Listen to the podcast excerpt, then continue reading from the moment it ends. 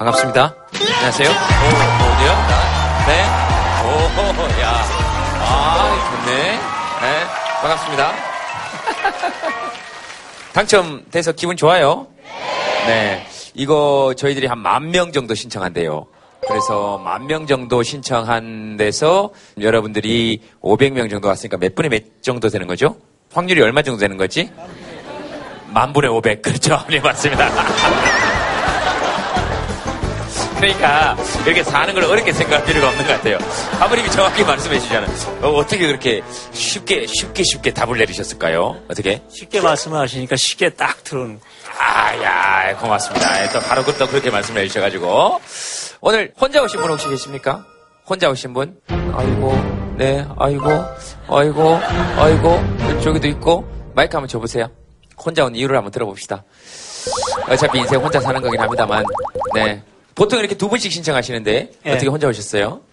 아, 저는 지금 일 안 하고 백수라서 그 친구들이 다 일하고 있어서 그냥 혼자 왔습니다. 뭐 그렇게까지 얘기하시는 분은 없었는데 저는 아무 얘기도 안 물었어요.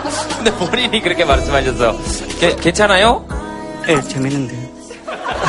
아 재밌어요. 네. 하기야 조금 바꿔서 생각하면 친구들 전부 다 일할 때 혼자 노는 거 예, 좋죠. 어, 그죠? 네. 좀 불안하거나 조바심이 들거나 뭐 그렇진 않으세요? 아, 지금 일하다가 손가락을 좀 다쳐갖고, 그래갖고 지금 그 때문에 이제 산재로, 그래갖고 놀고 있어. 산책까지 나왔네 이거. 어 어때요? 지금 회사에서 월급은 나옵니까? 예, 70% 나와요. 어 이제서야 조금씩 이해가 되기 시작합니다. 사람들이 처음에는 고개를 이렇게 숙이고 있다가 이제 점점 부러움으로 쳐다보면서 근데 일단 많이 다치신 건 아니세요? 괜찮아요? 예, 괜찮아요, 지금. 뭐, 뭐 하시다가 다, 다치셨습니까? 아, 기계 손가락 협, 협착됐거든요. 뭐 답답하신 건 없으세요 지금? 아, 그냥 손가락 못 씻는 거랑 네. 술 못 먹는 거. 제가 요 한 4개월 안쪽으로 만난 사람 중에 제일 긍정적인 사람인 것 같아요. 왜냐면 제가 4개월 전에 노홍철 씨를 만났기 때문에 어 그래서 그 사람 이후로는 가장 긍정적인 것 같아요.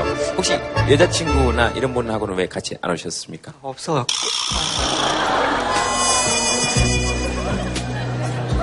그뭐 여자친구가 없어서 좋은 점은 뭐 있습니까? 아실 것 같은데.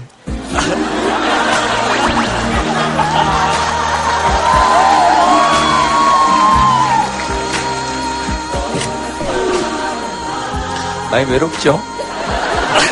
똑같은 심정입니다. 네. 그만하도록 하겠습니다. 제동 오빠 저랑 결혼해요. 이건 뭐죠? 다음 생에. 아, 나 정말 진짜. 아, 네. 자, 다음 생에 있다 하시는 분 손 한번 들어보세요. 자, 알겠습니다. 꼭 이번 생에는 다 딴 사람하고 결혼하고. 옆에 분이 남편이신 거죠? 아마도 아마도. 그 왜 다음 생에 저랑 결혼하려고 그러시는 거예요? 정말 결혼하고 싶었어요.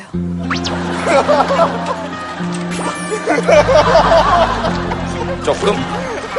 Lover, lover. 아, 아, 아, 이게 love구나. 아, 맞아, 맞아. 본 것 같아요. 네네. 왜 결혼하고 싶었어요? 이상형이에요. 제가요? 네. 그, 왜 이상형이에요? 대화가 잘 통할 것 같고요. 네. 그리고 제가 존경할 수 있는 그런 사람인 것 같아서. 사람 잘못 봤습니다. 아, 그래요? 근데 왜 이, 이분이랑 결혼하셨을까? 자꾸 결혼을 해달라고. 뭐라 그러면서 결혼을 해달라 그러더 공주처럼 쉬게 해주겠다고. 근데 꾸준히 일하고 있습니다. 하루도 쉰 적이 없습니다. 지금 무슨 일을 하십니까, 실례지만? 어, 학생들 가르치고 있습니다. 아, 그래요? 학생들이 되게 좋아하겠어요, 보니까. 엄청 나죠? 엄청 좋아하죠. 혹시 국어 가르치세요? 잘 통한다니까요, 진짜. 아니, 아니, 말씀하시는데 느낌이 쓰는 단어나 이런 게 별다른 건 없는데도 약간 문학적이죠? 네네네. 사랑합니다. 남편 옆에 있잖아요. 남편 옆에 있는데. 지금 남편 마이크 한번 잡아보세요. 남편도 되게 재밌을 것 같아요, 사시면서. 네, 저희는 재밌게 살고 있는 것 같습니다. 네. 결혼할 때는 공주처럼 살게 해준다 그래놓고 왜? 그래도 저도 공주처럼 대접하려고 많이 노력을 하고 있습니다. 근데 이제 이 일은 그만두면은 또 선생님이고 하다 보니까 또 그렇고 또 장모님한테도 항상 죄송하죠. 제가 뭐 잘해준다고 데리고 안 오고 쉬지는 못하고 그런다고 해서 또 온다, 온다, 온다, 온다. 어, 그렇다고 또 뭐 쉴 수 있게 해주면 또 경제적으로 또 힘들고 하다 보니까 그렇지도 못하고. 그래도 밥하고 설거지는 합니다.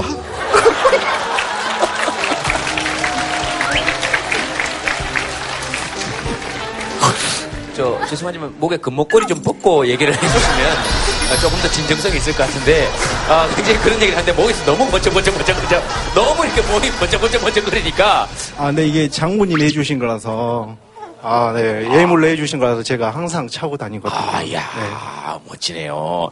둘이 사는 거 보니까 결혼하고 싶다는 생각이 듭니다. 어, 감사합니다. 아, 진짜로. 둘이 사는 거 보니까. 우리 누나들은 맨날 치고받고 싸우던데. 네. 어, 알겠습니다. 그, 어, 예, 아, 얘가 제동 오빠 진짜 좋아함. 아, 옆에 분이, 어, 저분, 저분 마이크 한번 접으세요. 오늘 제가, 저보고 이상형이라 그랬던 분들의 마음을 다 깨드립시다. 어, 그래야 마음 편하게 사시지. 네네. 왜 제가 이상형이에요? 잘생겼어요. 저거는 못 깹니다. 아, 저거는 단계가 너무 올라갔기 때문에, 아, 저거, 저건 깰 수가 없어요. 실제로 봐도 그 생각이 변함이 없습니까? 네. 뭐 어떻게 얘기를 해야 되지? 어, 그, 뭐, 뭐라고 적으셨습니까? 아, 실제로 보니 잘생겼어. 어, 아, 나또 이렇게 되면 얘기를 잘 못해. 이게 뭐, 뭐 이렇게 돼야 되는데, 이럴 땐 또, 어이, 뻘쭘해가지고 잘 얘기를 못합니다. 아, 알겠습니다. 그, 이제 좀 기분이 좋아지네요. 오늘 그, 살다 보면 여러분들도 끊을 때 있습니까? 왜, 이유 없이 좀 우울한 날 있잖아요. 이- 이유 없이 우울한 날. 제가 오늘 좀 그런 날이었고, 그 이상하더라고요. 오늘 아침부터, 아침에 오늘 제주도에서 왔거든요. 비행기를 타고 이렇게 구름 위를 이렇게 쭉 날아오는데, 뭐하러 저 밑에서 저렇게 아둥바둥거리고 살았을까? 보이지도 않는데. 그리고 마음이 좀 편해지다가 비행기를 타고 탁 내렸는데, 왜 살지?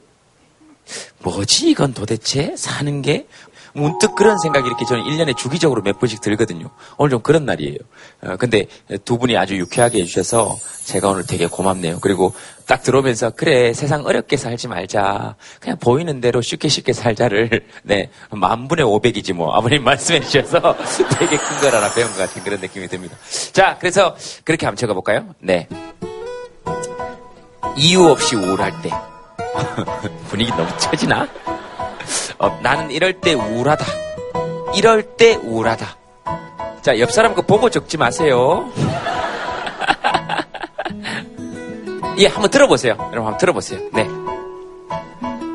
월요일 아침마다 우울하다.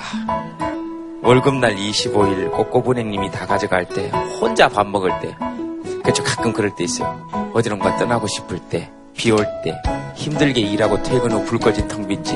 아휴, 떡하고 뭐가 다 때려치고 좀 울래요, 우리. 네. 2층에서 혹시 내 얘기 꼭 해보고 싶다 하시는 분 계시면 한번 해보세요. 네.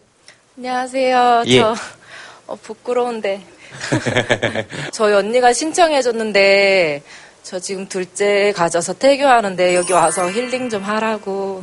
어, 그래요? 와, 축하드립니다. 근데 저희 언니가 지금 저희 딸 보고 있어요.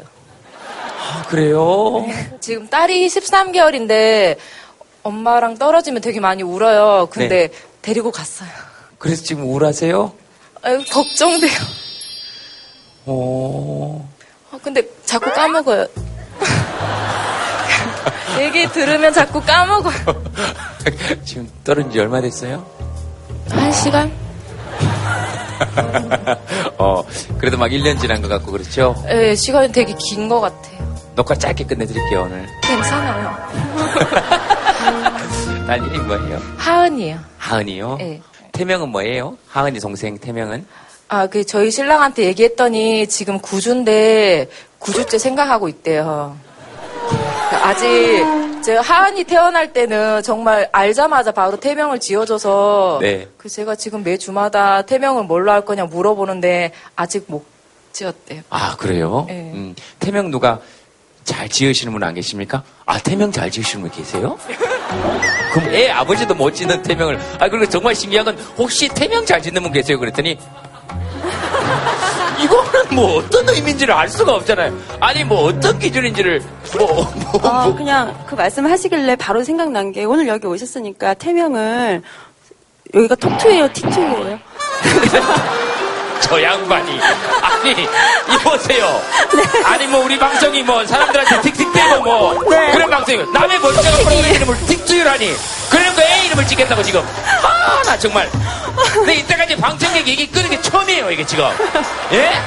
아나 정말 어, 여기 네. 프로그램에 대한 예명을 하나 예 가져가시면 영원히 그 아이에 대한 기억도 많이 나시지 않을까 해서 네. 죄송해요. 그래서 설마 애 태명을 똑 투유로 지어라 투유로 지어라 어, 예. 세상 천지 애 태명이 똑투유가 어디 있습니까? 어, 자꾸 부르다 보면 괜찮을 것 같은데요. 정감 있잖아요. 톡투유 톡투유 이렇게 누가 신청해서 온 겁니까? 저요. 저요. 프로그램 이름도 모르는데 신청을 어떻게 하셨습니까? 뭐 그냥 검색하다가 재밌을 것 같아서 그냥 했는데 한 방에 된 거라서요. 운이 좀 많이 따라요. 어떤 운이 따르세요? 응모권 같은 거 네. 옛날엔 김치냉장고에서 마트에서 받았고요. 예, 다 잘 걸려요 뭐든지 남편만 잘못 걸려요. 아, 네. 웃으면 안 되는데. 남편을 왜 잘못 걸렸습니까? 아 그게 참 제일 중요한 건데 어쩌다가 이렇게 됐어요. 네, 제가 봤을 때 결혼한 지 4년 이상 안 되신 것 같은데 19년째 되고 있거든요. 19년이요. 네. 결혼을 되게 일찍 하셨나 보다. 네, 23 살? 23살. 네, 네. 네. 느낌이 그렇네요. 남편하고 3살 차이? 네. 진짜로요? 네. 어, 이래서 자꾸 스님이 나보고 스님 되라 그랬구나. 뭔가 이상하다 싶었어 내가. 기분이 뭔가 이상하더라. 둘이 잘 살 거예요. 걱정하지 마세요. 네, 알겠습니다. 고맙습니다. 네네. 고맙습니다. 말투가 꼭점 보고 나가는 사람처럼. 네. 좋게 좋게 나세요. 에이, 고맙습니다. 나가는 것처럼. 네, 알겠습니다. 어, 그, 애기 태명은 글쎄요, 우리가 프로그램 하면서 한번 쭉 한번 생각을 해봅시다. 되게 조심스럽기도 하고. 종교는 혹시 있으십니까? 예, 다 같이 식구가 교회를 다니거든요. 그래서 하은이가 하나님의 은혜 예요. 아, 하나님의 은혜. 네. 그 둘째는 뭐 예은이가 될 수도 있겠네요. 어, 네, 예은이라고 지금 지어놨어요. 그,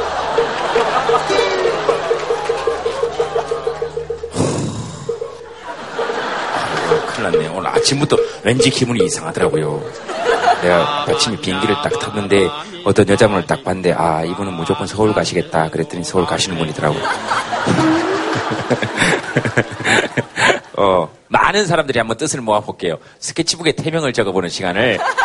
자, 스케치북에 우리 하은이 동생 태명, 하은이 동생 태명, 한 아이를 위해서 우리가 온 마음을 모으는 과정 자체가 되게 되게 좋아요, 저는.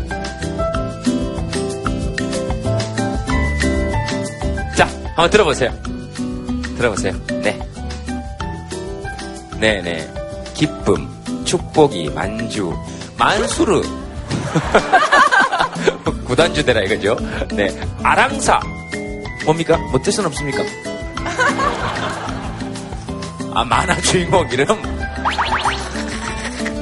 하람이, 하나님의 사람, 은총, 긍정이, 예찬이, 아, 예수님을 찬양한다는 의미에서 예찬이, 아, 전부 다 이게 다들 불교 신자도 있으실 건데, 애집 종교에 맞춰서 전부 다, 저, 전부 다 저쪽으로 다 모셨네. 알겠습니다, 알겠습니다. 저, 하은이 어머니?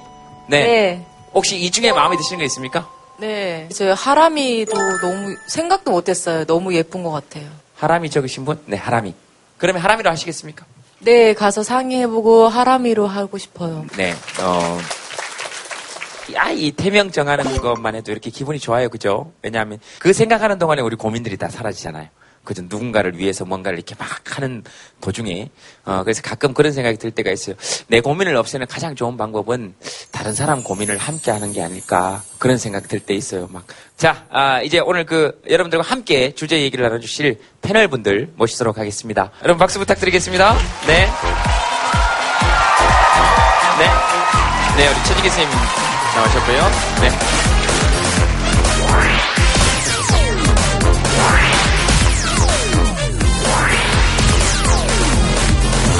여름 분위기가 물씬 납니다. 여주시 보니까 아주 시원하고. 근데 에릭이 오늘 제 의상을 보더니 어, 용 비늘 생각난다고. 네. 용 비늘까지는 아니고요.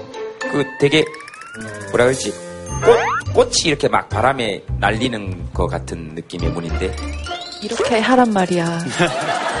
용 비늘 같은 거 이렇게 하죠. 저는 진짜 꽃의 그 어떤 흩날리는 그런 그런 것 같아요. 굳이 표현한 활인, 꽃의 비늘. 활인이 어떠세요? 꽃의 흩날림 이런 뜻도 있고 활인, 사람을 살리는 활인이 이렇게 만나는 모든 사람을 살리는 그게 하나님 아니겠어요? 네, 한번 생각해 보세요. 네, 그 활인이 하고 조리, 네네네, 네, 하람이 하고. 아 그러면 오늘 사실 주제는 저희들이 따로 있습니다. 그 오늘 주제는 뭐냐면 분노입니다. 분노.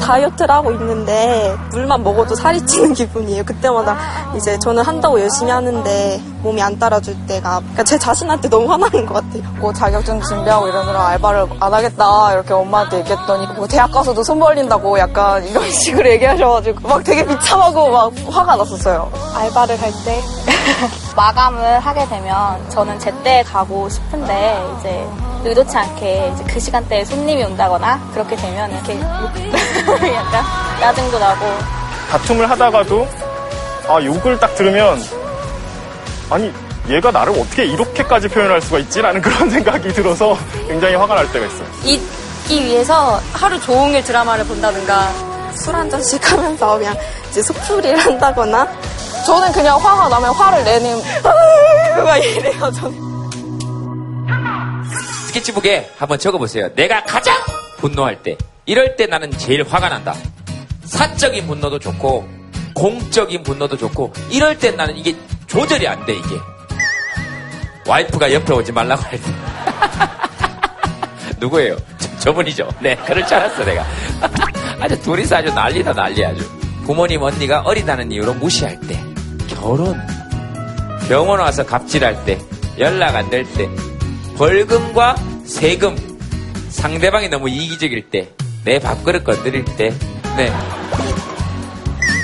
아, 야식 같이 먹고 자기만 살찔 때, 저거는 뭐 분노의 수준을 넘었어죠. 어디 계세요? 분노? 어, 예, 예. 죄송해요. 저 이렇게 잘 못 찾을 때 분노해요, 제가.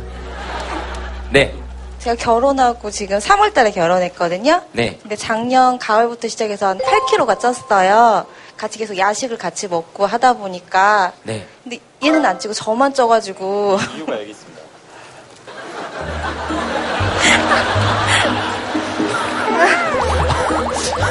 분노할 때가 남편은 먹으려고 남겨놓은 음식을 남이 먹을 때예요. 여기 남은 누군지는 짐작이 되긴 하는데, 그죠? 남편도 뭐 할 얘기가 있는 모양인데 마이크를 잡아보세요, 그러면. 남편도. 이제 내일 먹어야지 하고 남겨놓은 게 갔다 오면 없어요. 그래가지고 8kg가 찐 것 같습니다. 엽서로 얼굴이 다 안 가려지죠? 그런 거야, 뭐. 야식 혼자 먹을 때가 훨씬 더 분노죠, 뭐. 네. 배터리 없을 때. 배터리 없을 때 어느 정도 분노가 되세요? 사실 지금도 몇 프로 안 남아서 걱정돼요. 배터리 없을 때는 그냥 좀 불안하고. 그쵸. 아무래도 페이스북이나 인스타그램에 누군가가 댓글 남겼을 것 같고, 지금도 여기 와 있는 거를 사진을 올려놨는데, 댓글을 확인해야 되는데, 배터리가 30%밖에 없어서 걱정이에요, 지금. 자, 확인 한번 해봅시다, 그러면. 해보세요, 꺼내가지고. 이래서 댓글 하나 없으면 더 분노한다.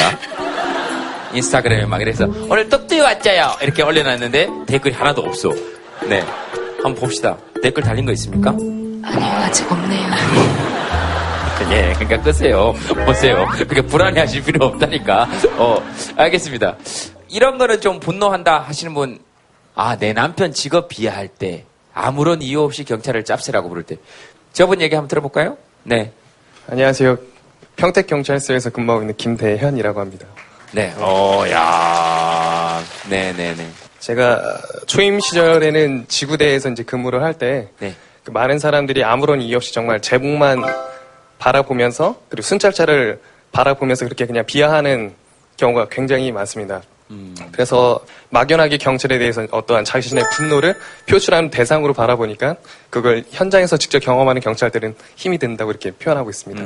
실제로 그냥 경찰이 싫어서 그런 경우보다는 사는 게 힘드니까 네. 그냥 눈에 띄니까. 맞습니다. 어, 일선에 이제 나가 보면 덩치가 정말 큰 사람도 많아요. 오- 오모에 문신도 한 사람도 많고 일단 출동한 경찰관보다 더 많은 수의 이런 소위 말하는 조폭들이 있을 수가 있는데 조폭들이 경찰이 출동한 것 자체만으로도 별로 신경도 안 쓰고 자신애들이 어떤 뭐 폭행이나 아니면은 소위 말썽 일으키는 그 행동들을 계속할 때 좀 그럴 때 그냥 보는 자체만으로도 그냥 상처받습니다. 우리를 무시하는 건가? 경찰이 현장에 왔음에도 불구하고 네 그렇습니다. 용핀을 문신하거나 이런 사람들 얘기하는 거죠. 네네. 그 아내분이 또 상처가 많으신가 보다. 그죠? 좀 짜증이 많이 나죠. 남편 직업을 비하하거나 그러면. 이제 친근한 이미지로 가려고 이제 한 거에 어떻게 보면 부작용이라고 생각을 하는데요. 네. 음, 너무 얕잡아 보고 그냥 좀 만만하게 보는 그런 이미지로 좀 전락한 것 같아서 옆에서 보는 이제 배우자 입장에서는 네. 좀 많이 가슴이 아프죠. 네네네. 같이 경찰을 하시는 건 아니시고요.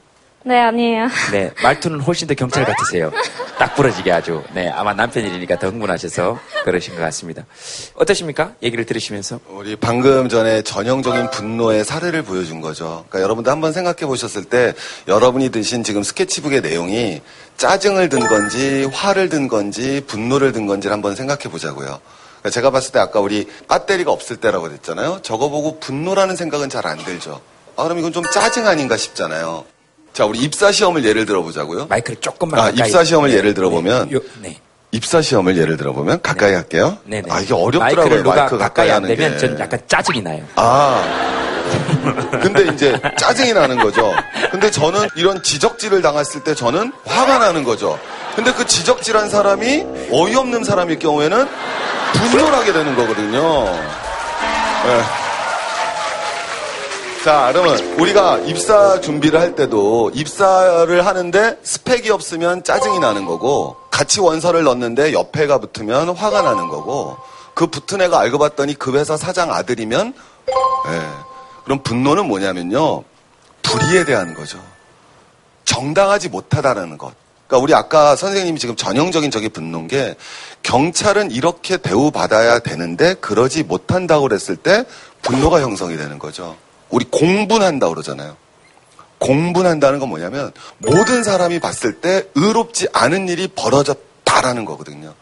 그래서 우린 분노라는 거는 의로움이다 이렇게 정의할 수 있을 것 같아요. 예. 네, 네. 어떨 때 가장 분노하세요? 방금 전에 보여드렸잖아요. 네. 네, 네. 개인적으로요? 네, 개인적으로. IMF 때겠죠? 옛날 IMF 때인데 그때가 이제 우리 국민들이 분노하게 된다는 거는 내가 무슨 잘못을 했는데 내가 왜 이렇게 돼야 돼라는 거죠. 내가 은행에서 열심히 일하고 있었는데 갑자기 나보고 회사에서 나가라 그러네. 어, 내가 왜 이렇게 됐지? 이게 딱 나오는 거잖아요. 공분이죠, 공분. 예. 어, 그런 것 같아요. 그러니까 일선 경찰관들이 저렇게 분노하거나 그런 부당한 대우를 받는 데 있어서 어, 함께 분노하지 않은 시민들은 아무도 없다고 저는 생각해요. 정말로. 그리고 일부 잘못된 사람들 때문에 전체 경찰관들이 함께 욕을 먹는 경우도 좀 밝혀주고 어, 그래야 될 것 같아요. 그런 의미에서 이럴 때 제일 좋은 건 고생하는 경찰관 여러분들에게 여러분 박수 한번 보내주시기 바랍니다. 어, 네, 어, 진심으로. 네, 네, 진심으로 그렇습니다. 송근영 선생님 혹시 뭐 분노나 이런 거에 대해서 좀 아까 하실- 그 얘기에 약간만 더 추가하고 싶은 내용이 있는데요.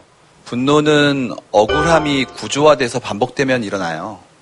그러니까 매번 억울했는데 해결되지 않고 쌓이고 쌓이고 쌓이고 되는 거거든요.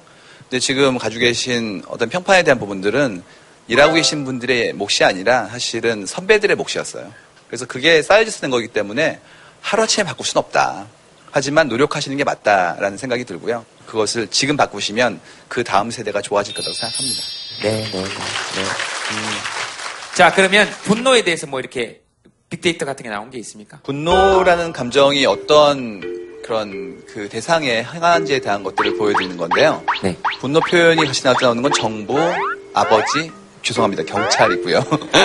어, 그래요? 마찬가지로 이렇게 여러 사람들이 나오는데 분노라는 표현에 이렇게 좀 권위가 따라 나오는 이유는 분노가 문어적 표현이기 때문이에요. 일상생활에 쓰는 표현이 아닙니다. 지금 20%가 정부인 겁니까? 네, 맞습니다. 그리고 그 밑 14%가 아버지. 아버지요. 네. 아버지가 있다는 건 조금 한국의 아버지에 대한 사람들의 관심사가 엄마의 반도 안 돼요. 한국은 아버지를 잃고 있어요, 지금. 이유가 한국이 굉장히 기업 환경 자체가 타인의 시간을 탐해요. 그러니까 어떤 내용이냐면 제가 강의할 때 쓰는 말인데, 어, 김대리 10시인데 아직도 안 가고 있어? 훌륭한데? 이런 거잖아요. 걔가 집에 안 가는 게 훌륭한 일이 아니거든요. 그런 타인의 시간에 대한 어떤 탐욕 같은 게 아버지를 집안에서 뺏고 있어요. 그러다 보니까 아버지는 현실 세계에 있는 게 아니라 켜켜이 쌓여진 어떤 웅어리 같은 것들이 풀어나갈 때 대상의 희생자로서 아버지가 많이 나옵니다. 아버지에 대한 분노이기도 하고 아버지가 없었던 생활의 책임이 아버지한테 돌려지는 것도 많죠. 음, 아버지를 집으로 일찍 보내주지 않는 회사. 그렇죠. 어, 그리고 아버지가 고생할 수밖에 없는 사회 구조. 그렇죠. 어, 그 다음에 저녁이 없는 삶. 맞습니다. 뭐 이런 것들과 함께 읽어야 그렇죠. 저것이 저 아버지라는 단어를 네. 왜냐하면 지- 그냥 얼핏 보면 아버지한테 우리가 이렇게 분노한다로 읽어 읽어버릴 수 있으니까 그렇죠? 그리고 실제로는 가장 많이 쓰는 표현이 화나다예요. 여기 보시면 엄마가 나오거든요. 생활에 같이 있기 때문에 거의 모든 표현에 엄마가 많이 나와요. 그래서 엄마한테는 짜증이 나고 화가 나죠. 엄마는 언제나 내 생활에 모두 연결되어 있으니까요. 근데 제가 문제 하나 보여드릴게요. 이게 수학 문제예요. 수영이는 비밀 금고를 열기 위해서 암호를 알아야 합니다. 그런데 암호를 쓴 종이가 더러워져서 숫자가 지워졌어요. 암호는 세 자리 수 다섯 개이고 이 수들은 가장 작은 수부터 70씩 띄어서 세기를 한 것입니다. 풀어보실 수 있을까요? 이게 몇 학년 문제입니까? 다음 페이지 보여주시면 나옵니다. 몇 학년인지? 2학년이에요. 예, 애들이 분노를 안 하고 배기겠습니까? 종이를 안 더러워지게 했었어야지. 그리고 다들 신기한 건 다들 문제를 풀고 있다. 네네. 근데 왜 이런 일이 생겼냐 하면 애들에 대한 어떤 관리가 성취보다는 등수를 재는 구조로 돼 있어요. 그러니까 더 많이 투자한 친구가 더 좋은 학교에 가고 더 좋은 학교를 나와야지만 시간당 6,030원에 환불되지 않는 거죠. 그러다 보니까 우리의 이기심과 사회 구조가 합쳐져 가지고 애들을 끝까지 몰고 있어요. 그래서 엄마가 이 친구를 적당히 되었을 때 손을 놔줘야 되는데 끝까지 못 놓고 있는 겁니다.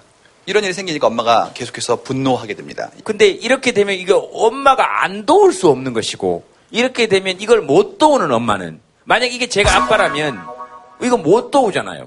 그럼 아빠로서 얼마나 자책감이 들겠어요. 그래서 아빠는 사라집니다. 그 단계가 있어요. 어떤 거냐면 아빠는 교육 과정에 참여가 좀 덜 되거든요. 일반적으로. 네. 그래서 이제 애가 너무 힘들어하니까 중간에 얘기를 해요.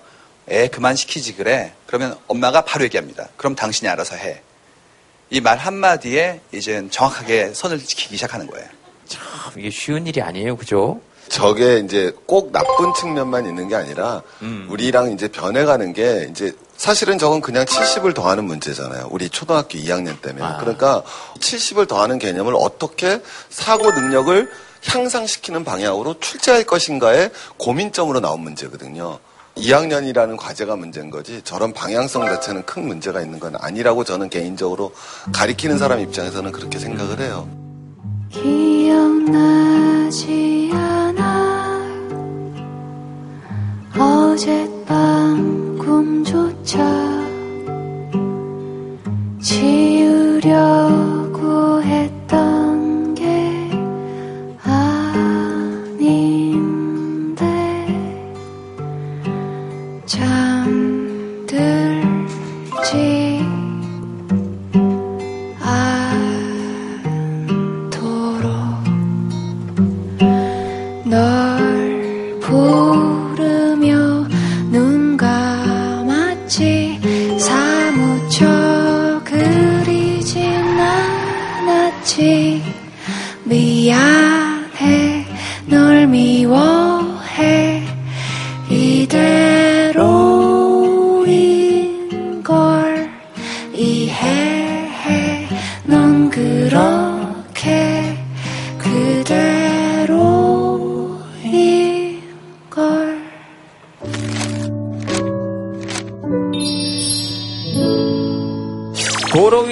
위에 또 다른 나 분노의 질주. 네. 전혀 분노하실 것 같은 느낌이 아니신데. 저도 모르게 이제 한번 뒤집어지면 또 나도 모르게 이렇게 화가 많이 날 때가 있더라고요. 도로 위에서요? 운전하다가 아니면 이제 아까 말씀하신 대로 뭔가 불합리하다는 걸 이제 제가 느꼈을 때 음. 화가 나는 거죠. 저건 아닌데 그러면서. 근데 결국은 되돌아보면 저도 똑같은 사람이거든요. 네, 네. 그럼 그렇게 화가 막 나실 때 어떻게 하세요? 저는 이제 제 길을 잘 가고 있는데 옆에서 트럭이 이제 막 그 끼고 들어와요. 네. 그럼 저 화가 나잖아요. 예. 그래서 이제 막 깜빡이를 켜거나 아니면 못 들어오게 하려고 저도 이제 막 가- 갖다 밀죠 차를. 그럼 옆에서 막 쓰레기 같은 걸 던져요. 그러면 이제 더 화가 나잖아요. 또 따라가죠. 그럼 이제 옆에 와이프나 이제 애들이 타고 있으니까 그때부터 막 말리고 이제 화내고 그러니까 저도 이제 약간 브레이크를 거는데 그때 당시에는 이제 화가 났을 상태이기 때문에 솔직히 잘 안 들려요. 잘 안 들리고 막 이제 네. 어느 정도 시간이 지나고 나서 이제 소- 곰곰이 생각을 해보면은 저 사람이 그런 것만큼 나도 또 똑같은 짓을 하는 게 아닌가 하는 생각이 들어가지고 조금 후회도 되고 약간 부끄럽기도 하고 그럴 때가 있거든요. 그때는 잘 안 되죠. 화가 났을 당시엔. 화가 나 있는 상태에서 제어가 되면 제가 신선이죠. 그렇죠, 그렇죠, 그렇죠, 그렇죠. 옆에 어머니께서 심각하게 듣고 계신다. 안녕하세요. 옆에 있는 이분 와이프입니다. 네. 네. 그게 분노의 사연이신가요? 살아보니 좋은 줄 알고 결혼을 했죠.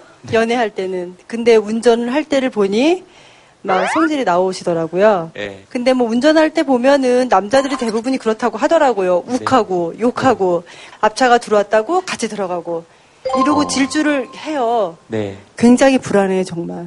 어. 요즘에는 그런 거 뉴스에도 많이 나오잖아요. 신변의 위험도 느끼고. 네. 근데 이분이 이제 살면서 나이도 먹어가면서 좀 더 자제 좀 하고 안 했으면 좋겠어요. 옆에 따- 따님이시죠? 네. 어. 아빠 그럴 때 보면 어때요? 그럴 때가 막 조금 있지 않고 그런 일이 있을 때마다 아빠가 화를 내니까 그냥 이젠 그러- 그러니, 그러니 하고 있는 것 같아요. 아빠가 좀 어떻게 했으면 좋겠어요? 화를 내는 것까진 괜찮은데 조금 제어를 했으면 좋겠어요. 어. 그 아는 언니 중에 이렇게 운전을 하다가 이렇게 누가 뭐 화나게 한다거나 끼어들기를 한다거나 할 때 굉장히 욕을 살벌하게 하는 그 언니가 있었는데요. 제가 예전에 기억은 안 나는데 어떤 홍콩 영화를 봤는데 거기서 욕을 과일로 하더라고요. 그래서 그 얘기를 하- 했어요, 언니한테. 언니도 그냥 욕을 그렇게 해봐. 옆에서 듣고 있기가 너무 나 무서워. 이렇게 얘기를 했더니, 그 다음부터, 아, 저 포도알 같은 게 저걸 다 뜯어서 씨까지 씹어버릴까 보다. 막 이러고, 이러고. 저기 아는 언니 이야기 아니죠? 아는 언니 걸 듣고 이렇게 할 수는 없는데. 그래서 그때부터 우리끼리 막 이것저것 만들고 막 그랬어요. 어, 예. 그랬어요. 한번 해보세요, 진짜. 네. 예.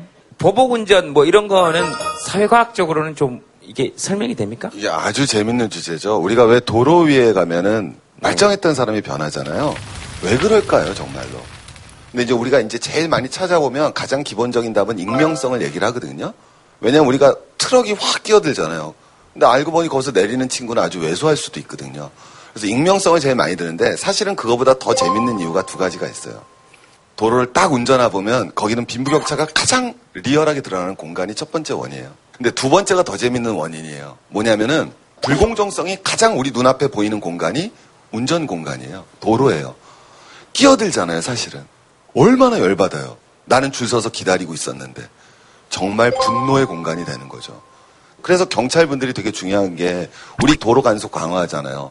그럼 이제 선진국 딱 가보면 교통 문화가 어떻게 차이 나는지 보시면 알거든요. 그 규칙을 어겼을 때 처벌이 엄청 강한 거죠. 그런 부분에 대해서는 국민적 공감대가 형성될 수 있으니까 도로 위의 분노자를 잠재우는 기본적인 방법이죠. 되게 재밌는 얘기 아, 음, 얘기인데 죄송해요. 아니 아니. 어. 아니 이게 어, 자꾸 말씀 들으면서 생각을 하게 돼서 그래요. 아 나는 어떤 경우일까?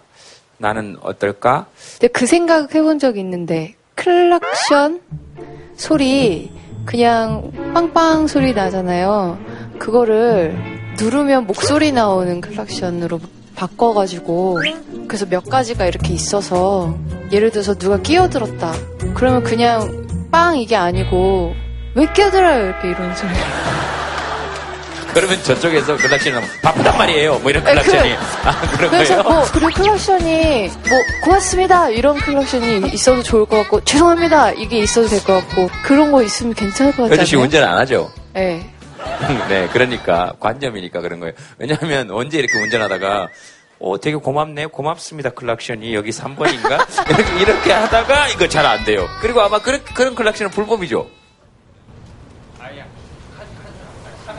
아, 그렇죠. 소리가 나는 클락션은 하면 안 되죠. 그러니까 불법이래요. 저기 남의 남편 그렇게 쳐다보는 거 불법이에요. 그렇게 쳐다보는 거 불법이에요. 어, 알겠습니다. 어쨌든 뭐 오늘 분노나 이런 데 대해서는 이분도 하실 말씀이 많을 것 같아서 오늘 게스트 소개해 드리도록 하겠습니다. 어머! 아이고! 아이고!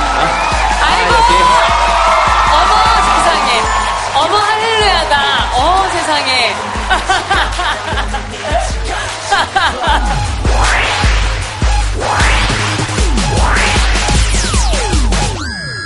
아, 한참을 기다렸어요, 뒤에서. 네, 술 먹었니 너? 네. 분노 조절이 안 돼서 술 한잔 하고 왔어요. 고맙습니다. 예, 예. 네. 뭐 어떡하라고요? 어, 있었어요. 아, 우후, 안녕하세요. 영면이 이뻐요, 네. 네, 네. 아이시대를요? 네. 느낌이 뭐라 그래야 되지? 네. 되게 많이 어 달라 달라졌다 그래야 되나? 어떡해요? 아, 나 몰라. 아니, 개그우먼들은 왜 예쁘다 그러면 리액션을 어떻게 해야 될지 모르겠어요. 막 괜히 막. 그냥 감사합니다 이러면 되는데 괜히 막 이 멋쩍어가지고. 그러게요. 아니 그 뭐지? 우리 분노 연기 그 코너 했었죠? 아, 김꽃두레. 네, 김꽃두레가 늘 뭐, 분노에 차서 아, 이런 면접 같은 경우를 봤나.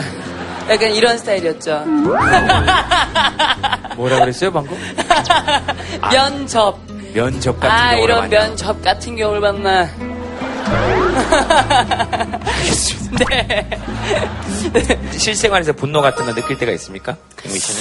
아, 저는 잘, 이렇게, 화도 잘 안 내는 편이고 한데, 댓글 같은 거 보면 좀 분노를 느끼죠.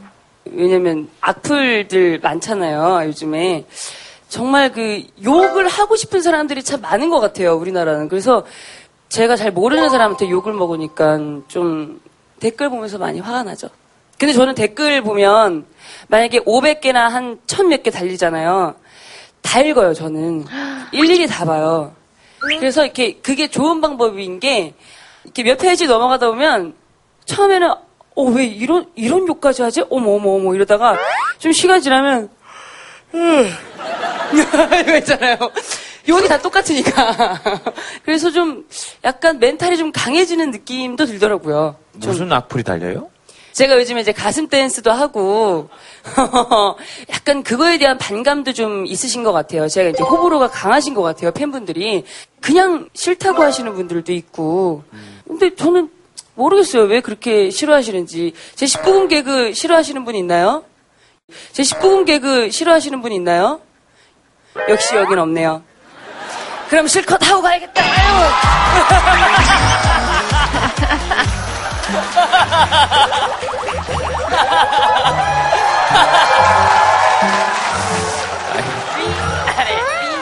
래. 아, 진짜. 아이고. 알았어. 아, 예, 다음 사연 보도록 하겠습니다. 다음. 아니, 아니, 아니, 아니, 아니, 아니. 어떻게 해야 될지를 몰라서 그래요. 앞에서 아니, 아니, 아니, 아니. 근데 하지 마. 아니, 연미 하지 마. 아, 진짜. 앉아, 앉아, 앉아. 여기, 저, 저기 지금. 아, 참. 어, 애들 있어, 애들 있어. 애들 있어, 애들 있어. 애들도 알건 알아야지. 아니. 지금 세 명 찍고 있었단 말이야. 네, 두명 찍고 있었는데, 지금. 자, 봅시다. 세상 어디에도 없는 착한 남자. 저, 저분이세요? 네, 어. 오, 벌써 착해 보이신다. 음, 굉장히 선하게 생기셨는데, 네. 진짜? 네. 이게 분노하고 무슨 상관이 있는 거죠? 책을 하나 본 경우가 있는데 착한 사람 컴플렉스라는 게 있다고 하더라고요. 그래서 주위에서 좋은 사람, 좋은 사람이다.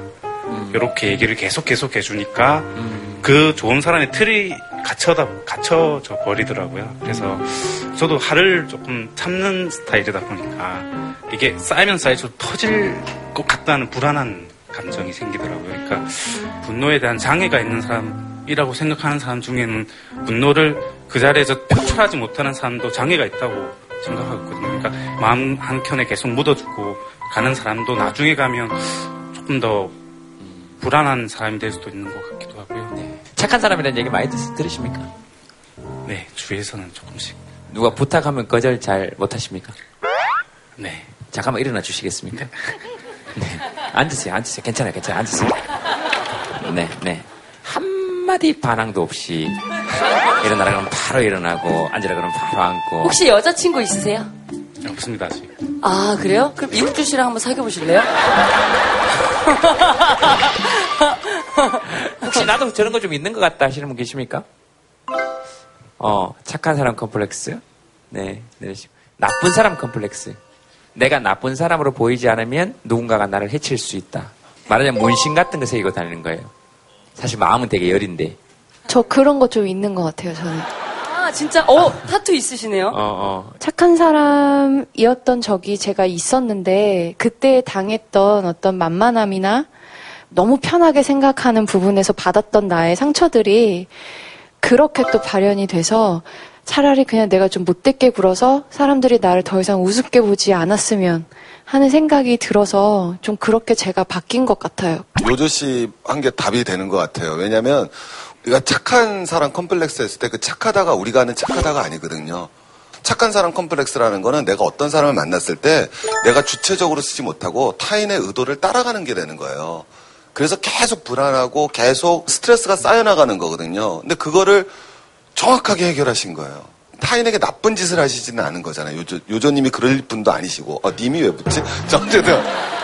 요조 씨 한 것처럼 이렇게 딱 만났을 때 좀 의도적으로 그 사람의 의도를 좀 꺾으시는 거를 하루에 한 번씩만 좀 하시면은 되게 좀 편해지실 것 같아요. 네, 저도 연습했어요. 네. 진짜. 저랑 같이 저 한 타투 샵 가서 타투 하나 하실래요? 회사 잘릴 것 같은데. 어, 저런 느낌이 있으시구나. 어. 같이 가겠습니다.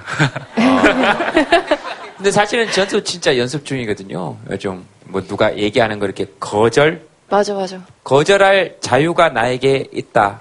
아, 이런 거. 그, 근데 되게 쾌감이 있더라고요. 저도 마흔 넘어서 처음 해보는 것 같은데, 그니까 뭐 예를 들면 뭐 여자분이 이렇게 와서 시간 있으세요? 그랬을 때, 아니요, 저 오늘은 좀 곤란합니다. 이렇게 할 때, 뻥치시네.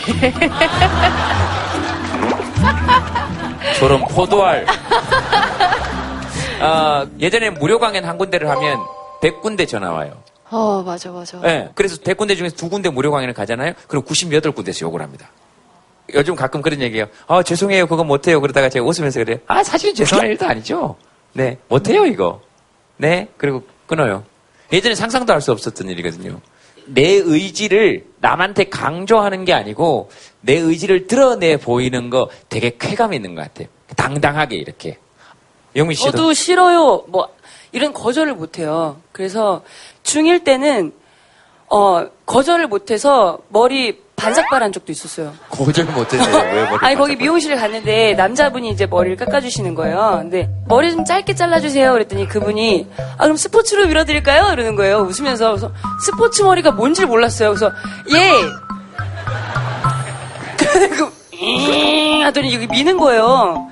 그 그쯤 되면은 대부분 아 잠깐만요 이러잖아요. 저는 계속 이거 있잖아요. 아 잠깐만요 이 말을 못해서 그냥 정말로 반삭말을 하고 다녔어요 중1 때. 중1 때. 예, 예. 그래서 저도 그런 거절을 못해서 손해도 많이 봤었고. 음. 근데 아까 말씀하신 것처럼 제가 친절을 베풀면 그렇게 해도 욕을 먹더라고요. 호의가 반복되면 그게 관행이 되니까요. 그래서 거절할 수 있어야 됩니다. 상대의 호의는 요구할 수 있는 게 아니에요. 보여주면 고마운 거지.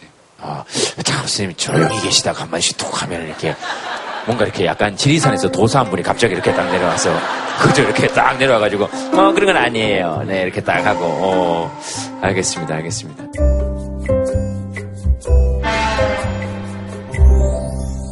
아프니까 청춘이다. 열정페이 같은 소리 하고 있네. 봉수 씨? 네.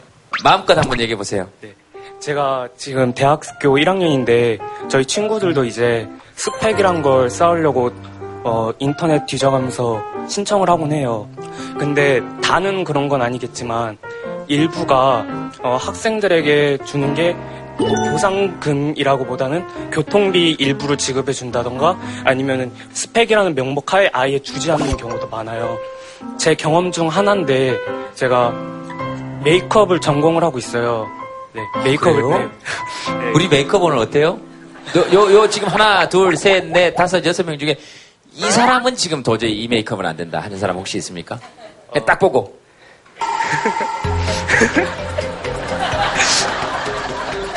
알겠는데? 어, 지금 아무 말 안 해도 알겠는데? 이런 건 뭐예요? 화예요? 분노예요? 뭐, 뭐예요? 짜증이에요? 뭐예요? 미안한데 단추 하나만 좀 더 잠글래요?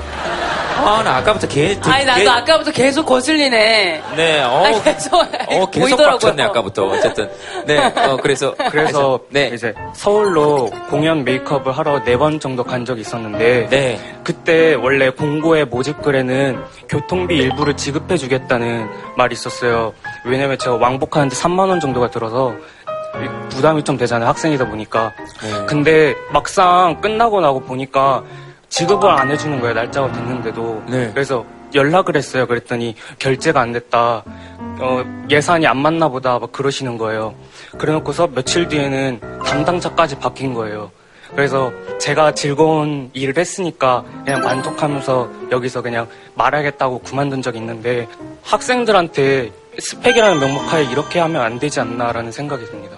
네, 네. 그때 생각만 해도 열받지, 지금. 막, 열받죠? 네. 이렇게 일 같은 거에서 돈 좀 번 적 있어요? 많이는 벌진 않지만 화장품 가격의 일부는 받고 있어요. 아, 그래요? 화장품의 일부. 영미 씨도 열정페이, 왜냐하면 개그맨 초창기 이럴 때는 또 많을 수 있잖아요. 아, 저는 대학교 때도 아르바이트나 이런 일들을 많이 했었거든요. 그래서 대학교 때 곱창집에서 아르바이트 했었는데 하루에 10시간씩 한 달에 두 번 쉬고 이제 계속 일을 했어요. 근데 한 달에 21만 원을 주더라고요.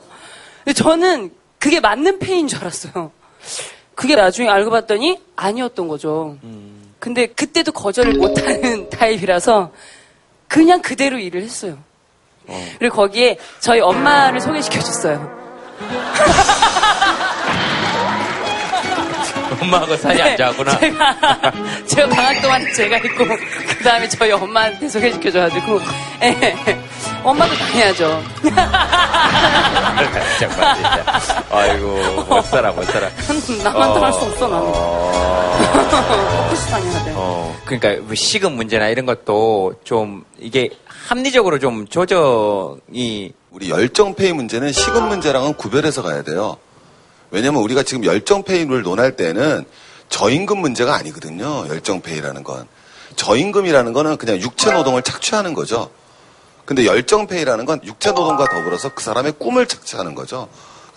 그래서 일하는 사람들의 문제는 저임금의 문제지 열정페이의 문제는 아니란 말이에요. 그래서 네. 열정페이 문제는 별도로 봐야 되는 거고. 그 다음에 이제 두 번째는 그럼 열정페이 문제가 왜 발생했는지를 우리가 가야 되거든요.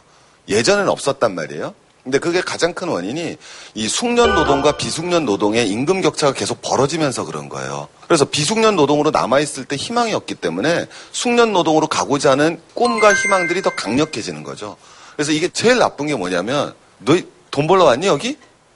이거잖아요. 열정페이의 제일 나쁜 말이. 근데 그거에 개인적으로는 답변할 수가 없죠. 근데 그걸 이제 우리가 사회적으로 어떻게 답변해 나갈 것인가에 대한 논의가 있어야겠죠. 그죠? 그러니까 쉽지 않은 문제인 것 같아요. 네. 열정페이의 가장 큰 문제는 뭐냐면 우리가 밥을 싸게 먹고 영화를 싸게 보고 다 포함되어 있는 문제예요. 한국에서 나온 영화를 할리우드에서 만들면 곱하기 10배가 들어가거든요. 여기는 제대로 된 스태프들한테 인건비를 지불하지 않고 근로교육약을 지키지 않고 움직이니까요. 그래서 꿈을 담보로 해가지고 다른 사람들의 어떤 기본적인 권리나 권한을 무시하는 사회는 제가 보기에는 계속해서 경쟁력을 속이고 있는 거예요. 나중에는 그래서 그 업계에 갈 수 있는 사람이 아무도 없게 남거든요. 그렇기 때문에 대가를 지불한 사회로 가야 됩니다. 음, 그렇게 대가를 지불하고 하는 것이 결국은 나한테 돌아오는 그럼요. 거잖아요. 나한테 돌아오죠. 네, 그렇죠. 그러니까 어떤 직업을 가지든 적어도 최소한의 인간적인 품위를 지키면서 생활할 수 있는 기본적 사회 보장 장치가 사실은 돼 있어야 사람이 좀 덜 불안하고 덜 불안해야 분노가 덜 생기죠, 사실. 혹시 이 사람 얼굴을 화장 한번 해주고 싶다 하시는 분 계세요? 어, 딱히 생각해 본 적이 없어가지고. 아니, 진짜 해보고 싶은 사람 있으면 제가 한번. 아, 진짜요? 저 유재석 씨 한번 보고 싶습니다. 아, 그럼요. 음, 그거지. 유재석 씨죠. 주재숙 씨가 지금 JTBC에서 뭐 하는 게 있나? 있어요? 이제 시작해요. 예. 이제 시작해요? 아주 잘들 알고 계시네? 저는 요 중에서 하면은 해드리려고 그랬는데. 그러니까 저도 잔뜩 기대하고 있었는데. 어, 그러니까 요 중에서 어. 뭐 여절 씨나 뭐 최진기 뭐 저도 선생님이나 있고, 뭐 선생님이나 에릭 씨나 저는 당연히 여기서 할 줄 알았죠. 네. 뭐 그러면 뭐 유재석 씨라고 그러니까 뭐 나도 뭐 그냥 어, 서로 이렇게 뭐. 대면 대면하고 끝나는 걸로. 능력도 잘하는데 솔, 솔직히 빡치고 그렇죠, 네, 약간 빡 아, 잘 봤죠.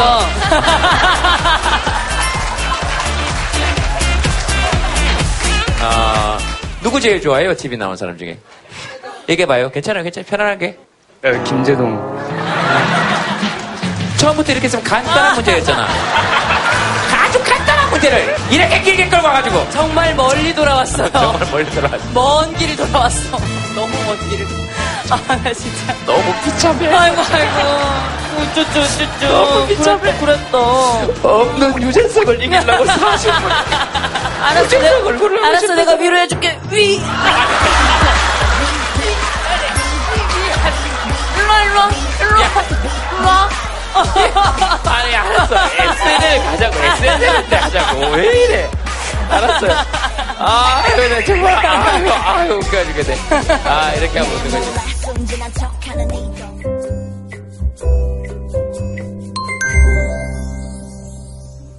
안녕하세요. 예. 어, 너무 이뻐요. 어, 저는 얼마 전에 예. 그 일로 회사 그만두고 일 신청하고 왔어요. 얼마 전에, 얼마 전에? 한 달?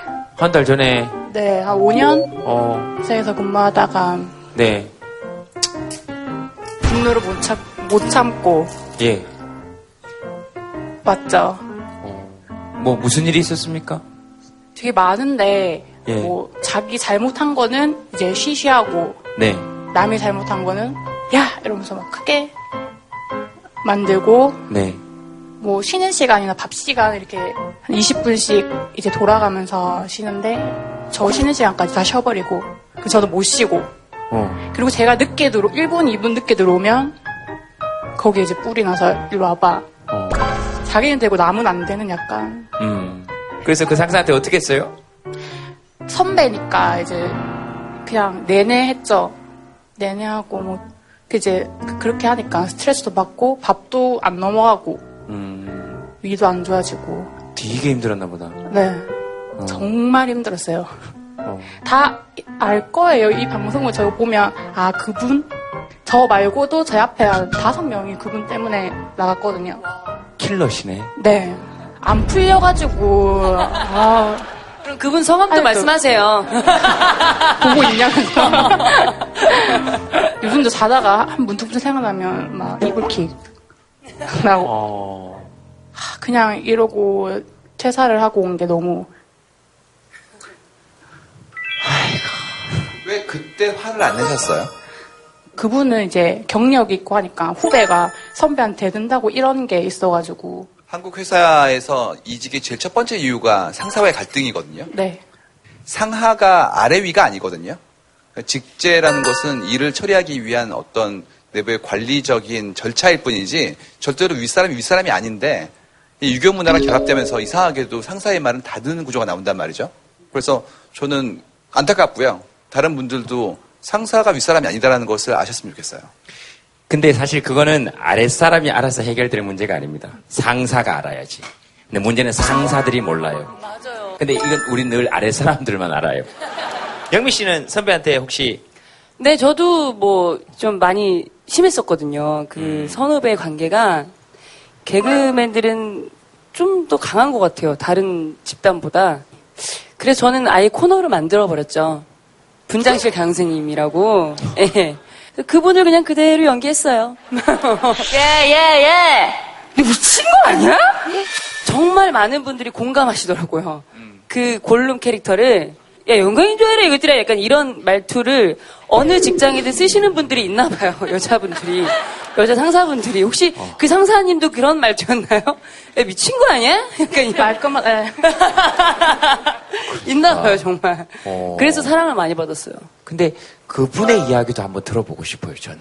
그 마녀의 이야기를 예. 마녀분한테. 아니, 이유가 있을 거 아니에요. 그쵸. 그분도 사실은 그 위에서 또 당해져 내려왔거나. 음. 그래서 그런 구조를 조금 이렇게 바꿀 수 있으면 좋은데, 근데 밑에서 당했으면은 내가 위로 올라갔을 때 안 그래야 되는데 이게 자꾸 안 좋은 거는 내가 더 많이 쉽게 배우게 되는 것 같아요. 이렇게 습득을 하는 것 같아요. 아. 그런 악습이라고 하죠. 그런 거를 아 나는 절대 상사가 되면 저렇게 하지 말아야지 이래야 되는데 상사가 되면 똑같은 그 상사의 모습을 하고 있는 것 같아요. 대물림 되는 거거든요. 그 이유가 그 시스템으로 인해서 내가 성장했기 때문에 그것이 필요악이 아닌가라는 생각이 들기 때문이에요. 네, 네, 네. 근데 지금 끝내시고 난 다음에 마음 편하세요? 네. 아, 그래요? 네, 심리적으로 너무 편하고. 밥 잘 먹어요, 이제? 네. 아니, 그러니까 얼굴이 되게 밝아 보여서, 네. 제가 딱 처음 입사해갖고 제가 일, 그러니까 2년을 채우면 경력직이 되잖아요. 근데 제가 1년 11개월 일하고 그만뒀거든요. 대기업이었죠. 저도 회사는 나쁘지 않았었거든요. 그러니까 회사가 얼마나 손해보는 일을 하는 거냐고요, 그게. 이게 우리만 있는 건 아니고, 그러니까 미국에서도 조사를 해봤는데, 그게 한 4,500명 조사한 걸 거예요. 근데 70%가 의사나 간호사가 직장사의 폭언 때문에 의료사고를 일으켰다라고 한 거 자료가 있어요. 굉장히 놀라운 비율이죠. 진짜 사실은 그냥 개인적인 문제가 아니라 사회적인 차원의 문제라는 거죠. 효율성의 문제죠. 그러니까 우리 사회적인 그런 게 많이 번- 이제 공감되고 있죠. 그 운영 경영자나 이런 분들. 엄청나게 많이 그것을 두려워하고 있고요. 그래서 인사 시스템이 많이 바뀌고 있어요, 지금. 지금 다그 시대입니다. 이유가 이런 시스템이 제일 좋은 친구를 잃어요, 먼저. 그러니까 기업 입장에서는 엄청난 손해인 거죠. 그래서 중요한 건 뭐냐면 진심으로 일하게 만들어야 되는데 그러려면 그한테 제대로 된 인격적 대우를 해줘야 진심을 끌어낼 수 있거든요. 그래서 어떻게 하더라도 당연히 평등한 구조를 만들어야 됩니다. 네. 이제 그, 그냥 제 생각은 저도 뭐 너무 이쪽으로만 가 있는지 모르겠지만, 남의 집 귀한 아들, 남의 집 귀한 딸, 이거 잊을, 잊으면 안 되는 것 같아요. 누구든. 특히나 내 아랫사람이라고 생각되는 경우, 내가 말을 놓을 수 있는 존재일 경우, 한 번만 이렇게 멈, 멈칫해서 생각하고 얘기를 해도 조금 나아지지 않을까? 그런 생각이 개인적으로는 좀 듭니다. 우리 좀 그렇게 했으면 좋겠어요. 귀한 아들, 딸 여러분들. 네. 어, 영미 씨, 오늘 네. 녹화, 같이 이렇게 대화를 나누니까 네. 너무 좋은 것 같아요. 네. 그동안 이런 기회가 저는 없었거든요. 그래서 아 이게 나만 갖고 있었던 문제들이 아니었구나. 예, 그런 생각도 들고요. 그리고 저 같은 경우는 웃음이 많잖아요. 억지로라도 전 웃거든요. 그래서 개그 프로 많이 보셨으면 좋겠어요. 아, 네. 어, 진짜로 분노해야 될 소식 하나 알려드리겠습니다. 어, 진짜로 분노해야 될 소식 하나 알려드리겠습니다. 어, 방송 보시는 분들에게는, 네, 내일이 월요일입니다. 분노가 되실 거라고 생각이 들 거라고 생각합니다. 어, 인간이 낼 수 있는 분노에는 총량이 있다 그럽니다. 계속 웃으면서도 살 수 없지만 계속 분노하고서도 살 수가 없죠. 그래서 실제로 진짜 분노해야 될 일들, 공적으로 분노해야 될 일에 정당하게 우리가 분노를 하면 사적인 분노들은 좀 줄어든다고 합니다. 그래서 그렇게 갔으면 좋겠고 저기 누가 적어주셨네요. 분노로 나를 지치게 하지 말자. 난 어느 곳에도 없는 나의 자리를 찾으려 헤매였지만 갈 곳이 없고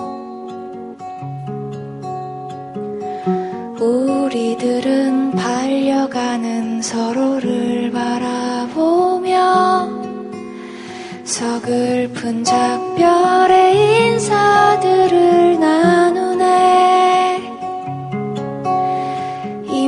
미친 세상에 어디에 있더라도 행복해야 해. 넌 행복해야 해. 행복해야 해. 이 미친 세상에 어디에 있더라도 잊지 않을게. 잊지 않을게. 널 잊지 않을게. 이 미친 세상에. 다 같이. 이 미친 세상에. 이 미친 세상에. 미친 세상에. 미친 세상에. 이 미친 세상에. 이 미친 세상에